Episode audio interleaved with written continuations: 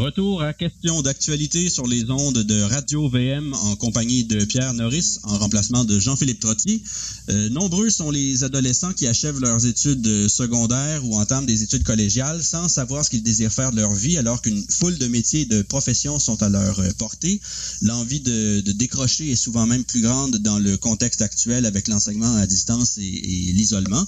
Pour en parler, je vais recevoir Jean-François Thibault, ingénieur et commentateur de l'actualité du secteur euh, mon invité a publié euh, aujourd'hui une lettre euh, à un jeune du secondaire sur son blog, et euh, lettre dans laquelle il appelle les adolescents à ne pas décrocher. Il souhaite leur montrer que les domaines du génie et de l'énergie représentent des avenues d'avenir pour, pour eux, si cela les intéresse. Jean-François Thibault, bonjour. Bonjour Pierre, comment allez-vous? Ça va bien, vous? oui, ça va très bien. Bon, euh, commençons par le commencement. Euh, Jean-François Thibault, vous avez voulu euh, devenir ingénieur à la fin de vos études secondaires et vous le racontez dans, dans votre lettre au, début. Si vous nous expliquez un peu ce qui vous motivait, pourquoi avez-vous au départ voulu devenir ingénieur? Bien, en fait, le déclic, moi, s'est fait justement quand j'avais 16, 16 ans environ. Et euh, j'observais autour de moi et je me disais, c'est quand même, il y a quand même quelque chose d'incroyable au fait que euh, on, étudie, on travaille, on vit même dans des maisons qui sont euh, chauffées, éclairées, avec l'eau courante.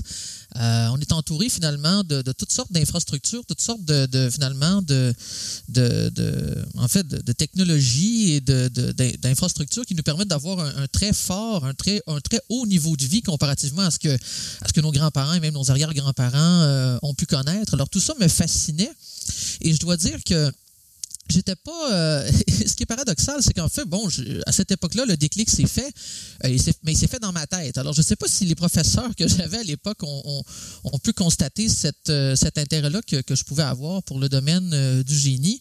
Je suis pas mal convaincu, en fait, que plusieurs de mes professeurs de l'époque seraient stupéfaits à l'idée d'apprendre que je suis que je suis devenu ingénieur. Bon, que j'ai également une maîtrise de HEC Montréal, que je travaille dans une, une firme d'ingénierie conseil d'envergure internationale, que j'ai même siégé sur un conseil d'administration d'une entreprise énergétique cotée à la bourse canadienne. Parce que, en fait, pour vous mettre en contexte, lorsque j'étais au secondaire, euh, je ne veux pas vous dire que j'étais euh, que j'étais complètement perdu, mais, euh, mais j'étais un étudiant, un étudiant bon très énergique, très extraverti, mais parfois même aussi dérangeant. Alors, vous avez certainement de, mes collègues de classe de l'époque qui vous diraient bon Jean-François, c'était celui qui prenait de la place. Il y avait des, des chandails de, de heavy metal. J'avais aussi une boucle de ceinture en forme de tête de mort là, pour vous dire euh, alors, tout ça pour dire, j'étais un étudiant qui était. Euh, sans dire, euh, sans dire j'avais des notes remarquées. Je, faisais mes devoirs, je remettais mes travaux, j'étais relativement à mon affaire. mais tout, ça pour dire, j'étais pas un, étudiant qui se démarquait par le fait d'être d'être d'être studieux ou, particulièrement par rapport à mes à mes résultats académiques. Donc, évidemment, quand j'ai quand j'ai, je réfléchissais à ce que je voulais faire dans la vie, euh, moi, c'est une réflexion que je me rappelle de façon heureuse et euh, c'est vraiment quelque chose qui m'a beaucoup motivé et qui a changé le cours de ma vie en réalité. Et je me disais, dans, le contexte secondaire 5 que vous aviez, euh, pardon, oui, je, vous ai c'est en secondaire 5 que vous avez établi votre, vous avez fixé votre objectif? Euh, fixer, euh, c'est-à-dire on, ne finit jamais de le fixer, c'est-à-dire au fur et à mesure qu'on évolue dans la vie, on continue toujours de se demander si, on est à, la, si on est à la bonne place. Mais je peux vous dire, mais oui, j'ai fait le choix, euh, le choix d'étudier en ingénierie en secondaire 5, effectivement, à quelques semaines de, la date butoir pour s'inscrire au, cégep pour, pour l'automne. Mais je me rappelle quand même de cette époque-là comme d'une époque, oui, où on réfléchissait beaucoup, on se demandait, on se posait toutes sortes de questions, savoir qu'est-ce qu'on voulait faire dans la vie. Il y avait quand même on voyait ça gros. En tout cas, moi, je voyais ça gros à l'époque. C'était quand même euh, un, choix qui allait avoir un, on le sentait, un grand impact sur nos vies, mais c'était quand même quelque chose qui était enthousiasmant. Alors, c'est dans le contexte actuel de, pandémie, euh, je suis allé donner ce printemps quelques conférences dans des écoles secondaires pour parler de la profession d'ingénieur euh, à des jeunes de, 16, 15, 16 et 17 ans. Et ce que j'ai constaté, c'est que le niveau de, motivation générale, et les professeurs nous en parlent, euh, il est plutôt euh, à la baisse. Euh, il y a plusieurs étudiants qui, en temps normal, auraient réussi leurs études et qui auraient, comment dire, persévéré et qui n'auraient pas eu de problème. alors, il y a toutes sortes de situations que, avec les, en fait, que les professeurs ne sont pas habitués de gérer, qu'ils doivent gérer dans les circonstances actuelles. Et donc, j'ai comme l'impression que, que les jeunes secondaires, alors qu'ils devraient s'enthousiasmer finalement du fait d'avoir à choisir ce qu'ils veulent faire dans la vie, mais finalement arrivent à, une époque de leur. En fait, le contexte actuel les force finalement à devoir faire ces choix-là dans une période qui est extrêmement sombre et au sein de laquelle finalement il devient peu stimulant, euh, peu stimulant d'y réfléchir. En fait, ils peuvent probablement moins en discuter que nous ne, pouvions le faire avec nos, propres amis, euh, et, etc. Donc, euh, vous comprenez un peu le contexte. C'est-à-dire que j'ai trouvé que c'est un contexte extrêmement difficile pour eux. Et ma lettre, c'est un petit peu une bouteille à la mer en réalité, où je leur dis, ben écoutez, moi, le génie, ça a fait l'affaire pour moi peut-être cela pourrait-il faire l'affaire pour vous. Et si ça peut leur donner, peut-être à certains d'entre eux, évidemment pas tout le monde, mais, mais si certains d'entre eux s'intéressent euh, au domaine et que ça les fait s'accrocher à l'école, ben pour moi, c'est, je me suis dit, c'est la différence que je peux faire. Ben, c'est un, un bel, euh, bel objectif et ben, vous avez raison. Je crois qu'en en situation, dans la situation actuelle, euh, ça, vient aggraver le, problème qui était déjà présent, celui de l'envie de, de, décrocher. Euh, et bon, par curiosité, avez-vous, croyez-vous avoir réussi à accrocher certains, en accrocher certains lors de vos, vos conférences? Quelles étaient les réactions généralement? Les, réactions sont généralement bonnes. Euh, j'ai donné une conférence il y a de cela deux semaines à, l'école où je suis moi-même allé au secondaire et j'ai rencontré deux groupes, donc à peu près une cinquantaine de personnes au total, et j'ai su qu'une dizaine d'étudiants euh, huit garçons, deux filles euh, étaient, étaient désormais envisagés en tout cas de, s'inscrire dans le domaine du génie. Alors c'est quand même des statistiques intéressantes. Pour moi, je dois dire que j'étais relativement satisfait de, de ça. Et donc, je me suis dit, ben si c'est le genre de choses que je suis capable d'avoir, euh, le genre d'impact que je suis capable d'avoir lorsque je rencontre des groupes, ben, je me suis dit, bon, ben, avec, avec tous, les, tous les articles que j'ai vus dans, le dans les journaux ces derniers temps aussi qui, qui parlaient justement du décrochage et du fait que les étudiants se, se ruaient vers le tutorat pour pouvoir réussir leur cours, etc., je me suis dit, ah, une lettre qui, qui parlerait de ça, euh, c'était ambitieux. ma lettre fait quoi, 1500 mots environ, je, je, ne sais trop, mais euh, donc c'est une lettre qui, qui, qui, qui à mon sens, est, est assez longue, mais mais je me disais, c'est quand même un sujet qui m'apparaît euh, dans l'actualité et qui, euh, je l'espère, en tout cas, pourrait faire une différence. Alors justement, vous en avez parlé dans votre lettre, vous en parliez euh, dans, des conférences récentes. vous parlez de votre profession d'ingénieur. on en vient donc au, cœur, au vif du sujet. Essayons de peut-être de clarifier certaines notions pour nos auditeurs. Qu'est-ce qu'un ingénieur Qu'est-ce que ça fait un ingénieur? Bien, un ingénieur, souvent, les, gens ne savent pas nécessairement départager euh, un ingénieur d'un scientifique, par exemple. Alors, euh, si, si, mettons, on, exagère à grands traits pour se donner vraiment une idée, pour bien distinguer euh, finalement un, scientifique d'un ingénieur. Alors, un scientifique, c'est quelqu'un, évidemment, qui, qui, ben d'abord, qui pratique la science, mais qui pratique la science dans une, dans une perspective de, découverte. Alors, le scientifique cherche à comprendre le monde dans lequel euh, nous vivons, alors qu'il cherche euh, à exprimer certaines réalités euh, physiques ou des sciences naturelles par des formules mathématiques, par des théorèmes qu'il va, qu'il va mettre de l'avant. Et, et donc, il y a, comment dire, comment dire, oui, voilà, donc, mais, mais il s'intéresse, c'est-à-dire que pas qu'à la découverte dans la réalité, mais, mais, si on veut résumer à l'extrême pour se comprendre, euh, disons que la découverte est ce qui le motive le plus, et généralement, un scientifique va, euh, va, va sans, dire s'en contenter, mais cela va lui suffire en tout cas pour avoir une forme de satisfaction par rapport à ce qu'il fait. Et, l'ingénieur, lui, serait plutôt dans, dans l'application plutôt? Exactement. C'est-à-dire qu'il fait des sciences dites appliquées. Alors, il va se servir du langage mathématique et des, des, avancées, euh, des avancées proprement scientifiques pour euh, en trouver des applications euh, dans la société pour construire des choses. Alors, l'ingénieur est d'abord quelqu'un, est d'abord un bâtisseur, un professionnel qui construit, qui, en fait, cherche, à, cherche à, faire une différence dans le monde construit qui nous entoure. Alors, il cherche, ben, évidemment, cela pour, pour impact principal d'améliorer le niveau de vie des masses et le niveau de vie général de la population. Et il joue aussi dans le cadre des projets donc, de construction d'infrastructures, de technologies, etc. Il joue le rôle d'un cadre. Alors ça, c'est quelque chose qui est quand même très important. Euh, un, cadre, ben, c'est un, un patron, si vous voulez. C'est quelqu'un qui a un rôle de, gestionnaire au sein des... Euh, au sein de, la réalisation des projets. Alors, donc, l'ingénieur ne se doit pas non, se doit non seulement d'avoir de, bonnes connaissances mathématiques, euh, scientifiques et même techniques, il se doit de, de, de, si on veut, de faire une bonne, une saine étude et une bonne évaluation des projets au sein desquels il travaille, mais il se doit aussi de coordonner le travail de plusieurs autres corps de métier, de professionnels, pour en arriver finalement à, réaliser des projets dans des budgets et dans des délais qui soient euh, raisonnables. Oui, et bon, si euh, on pourrait peut-être prendre un, exemple euh, concret, disons que un, ingénieur est, chargé d'un projet en particulier. Euh, je crois que vous vous travaillez dans le dans le domaine énergétique, c'est bien ça, dans le domaine des énergies renouvelables? À, quoi ressembleraient, disons, les, les tâches d'un ingénieur dans un, projet euh, oui, absolument. Ben, dans, le contexte précis du domaine des énergies euh, renouvelables, prenons par exemple le cas d'un parc éolien. Un ingénieur, ce qu'il va faire, alors, l'ingénieur va être impliqué sur l'ensemble de la durée de vie euh, d'un projet. Alors, évidemment, tout ce que je vais vous décrire là prend plusieurs mois et voire même plusieurs années à se réaliser. mais grosso modo, il va être présent euh, dans quatre grandes, euh, étapes de, la réalisation d'un projet. Alors d'abord, dans, le cas d'un parc éolien, on parle de prospection ou d'étude de préfaisabilité.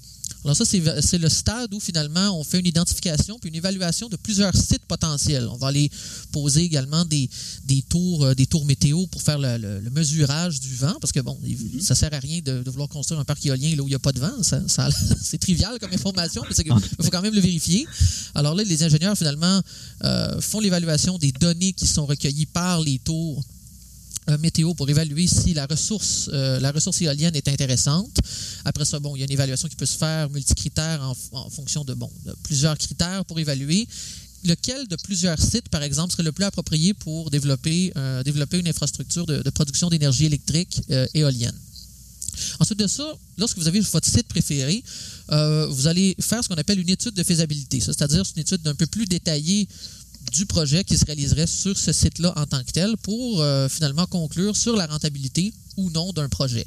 Si le projet s'avère rentable, évidemment, en fonction des critères qu'un client va avoir, euh, va, définir en collaboration avec l'ingénieur, on peut passer ensuite de ça à l'étape de réalisation du projet ou d'ingénierie détaillée, si vous préférez.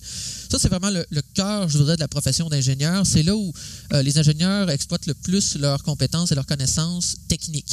Alors, on va faire des hypothèses de conception, des calculs détaillés, des plans et devis des systèmes qui doivent être construits. Dans le cas d'un parc éolien, on parle évidemment du, euh, ben, réseau collecteur, mais aussi également de la conception d'une sous-station électrique pour connecter l'ensemble des turbines euh, au réseau électrique.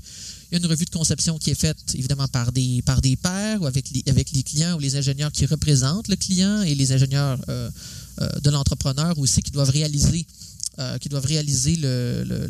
finalement la, construction de, de ce parc-là en quelque sorte. Et il y a un rapport final d'ingénierie qui euh, euh, euh, qui, est, livré au client et sur lequel finalement on et donc c'est sur l'ensemble de ces livrables-là, si vous voulez, qu'on va, qu'on va se baser pour réaliser la construction du parc en tant que tel. Alors là, évidemment, l'ingénieur demeure impliqué à ce stade-là, bien qu'il soit un peu plus en retrait à certains égards. Il va faire généralement une surveillance, qu'on appelle une surveillance des travaux. pour s'assurer finalement que l'ingénierie détaillée qui a été, qui a été produite à l'étape, au stade précédent, euh, euh, soit respecté euh, par l'ensemble des, corps de métier et l'ensemble des, finalement des professionnels qui doivent, qui doivent réaliser la construction selon les directives de l'ingénieur. Donc, vous voyez, un ingénieur est quand même impliqué à, peu près à tous les niveaux de développement d'un parc éolien. Je vous parle de ça parce que, bon, comme vous le mentionnez, je travaille dans cette industrie-là, c'est ce que je connais. Maintenant, il y a toutes sortes d'autres industries au sein desquelles les ingénieurs sont présents. Vous n'avez qu'à ben, regarder autour de vous.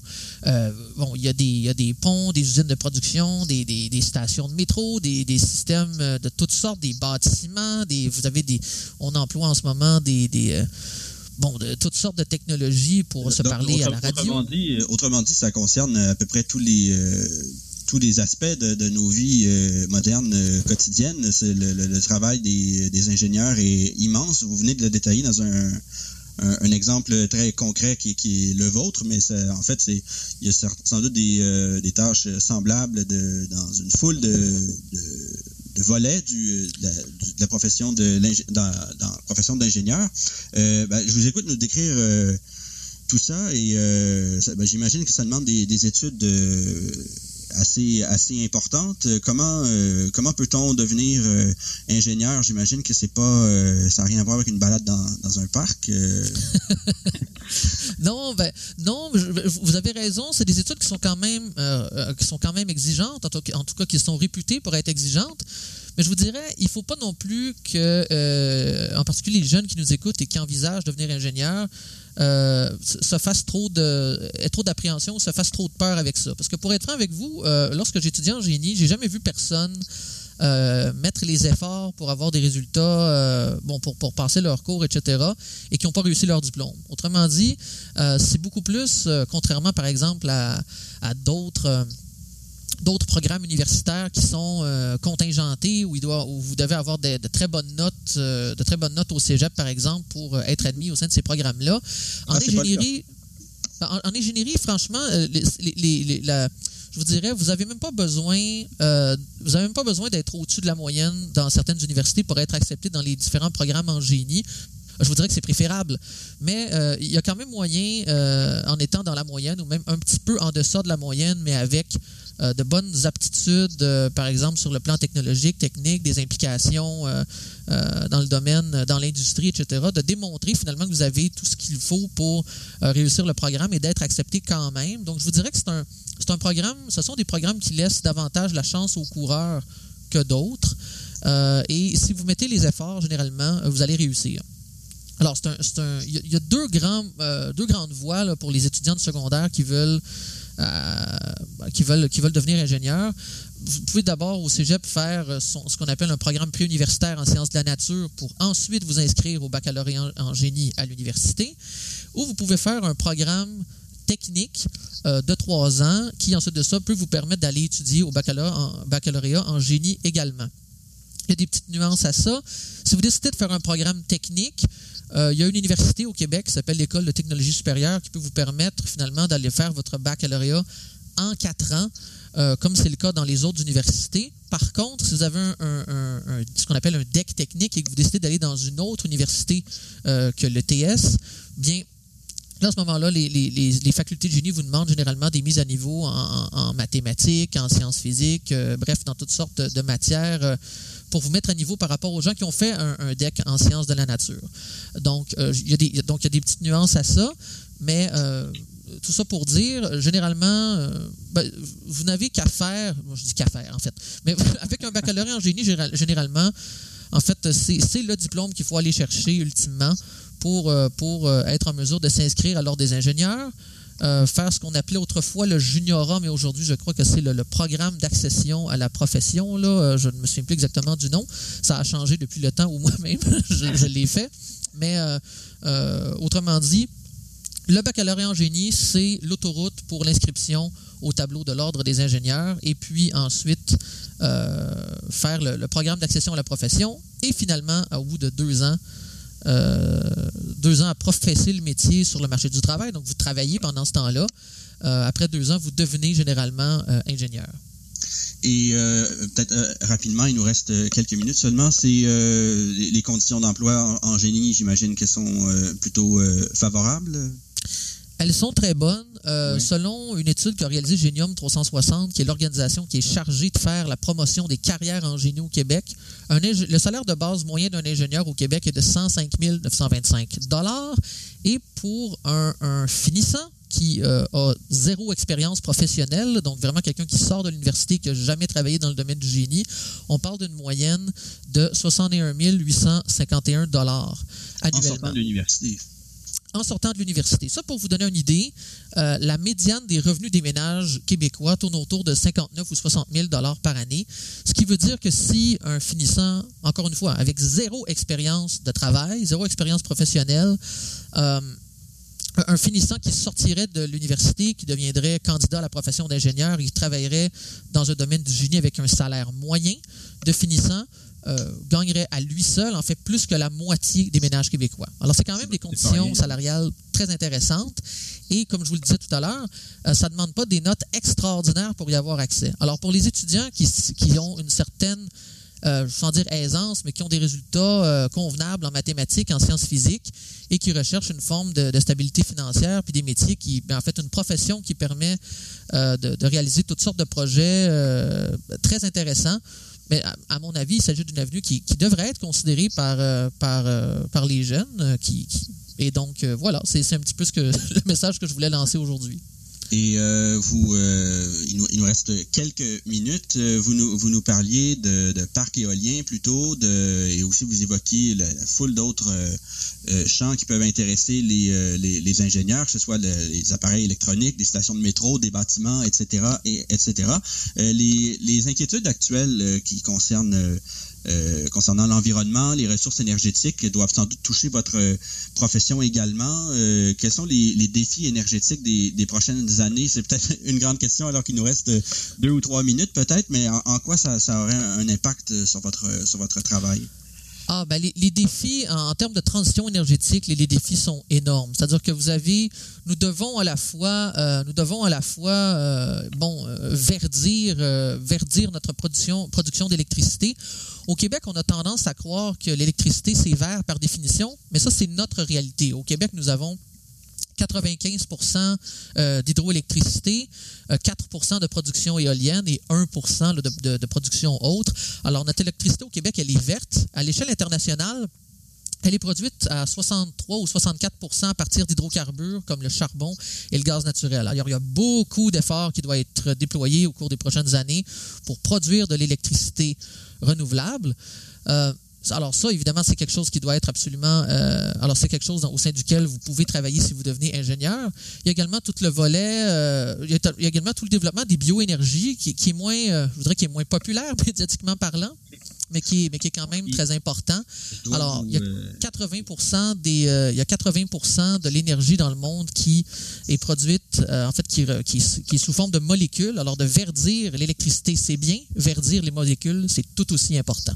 On doit arrêter ici, malheureusement, Jean-François Thibault. Je vous remercie beaucoup. Vous êtes ingénieur, commentateur de l'actualité euh, du secteur énergétique. On vous retrouve à votre prochaine chronique mensuelle. Donc, c'est la fin de l'émission. Euh, à la régie, Daniel Fortin, ici Pierre Norris, en remplacement de Jean-Philippe Trottier. Et euh, on vous donne rendez-vous demain et on vous invite entre-temps à rester à l'antenne de Radio VM. Merci encore, M. Thibault. Merci, Pierre. À bientôt. À bientôt.